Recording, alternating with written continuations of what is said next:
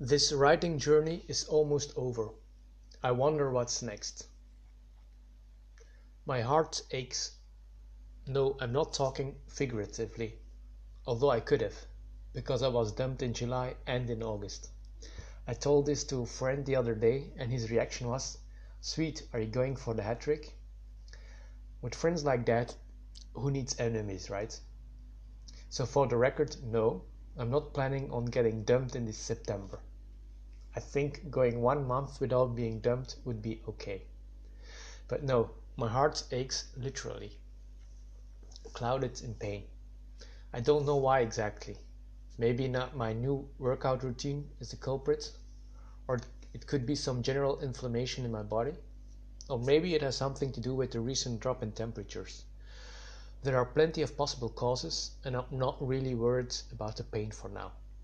There was a time when I slaved away three sessions a week in the gym, determined to build muscle mass. I was 18, raging with hormones, and stupid. That's why. Anyway, that particular time period is clouded in pain. Every muscle always hurt. We even had a saying back then in the day no pain, no gain. These days, I don't try to put my body in unnecessary agony anymore, but I still think there's a lot of truth in this expression.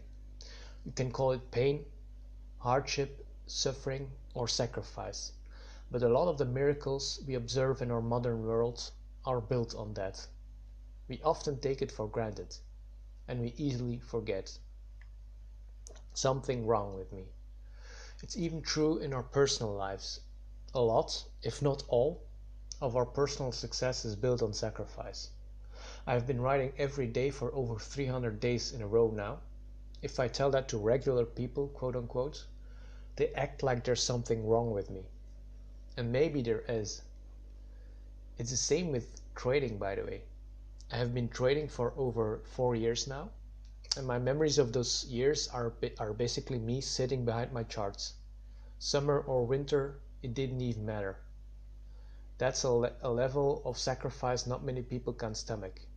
And that's maybe for the best. Because luckily for me, those four, four years provided me with some monetary success. But that mon- the question is, does that money justify those four lonely years in the darkness? I'm not quite sure. I hope it does. Listening to the universe. This daily writing challenge ends soon. I still haven't figured out what's going to be next.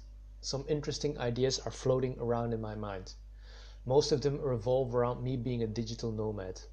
I would love to travel the world and connect with some amazing people. I would love to be a beacon of light in the dark. But I haven't thought about the where, what, how, and when. I'm totally clueless, clueless for now. But I'm sure the universe will grant me wisdom. Somehow things will start happening. That's how I started writing every day. Something told me I had to do just that.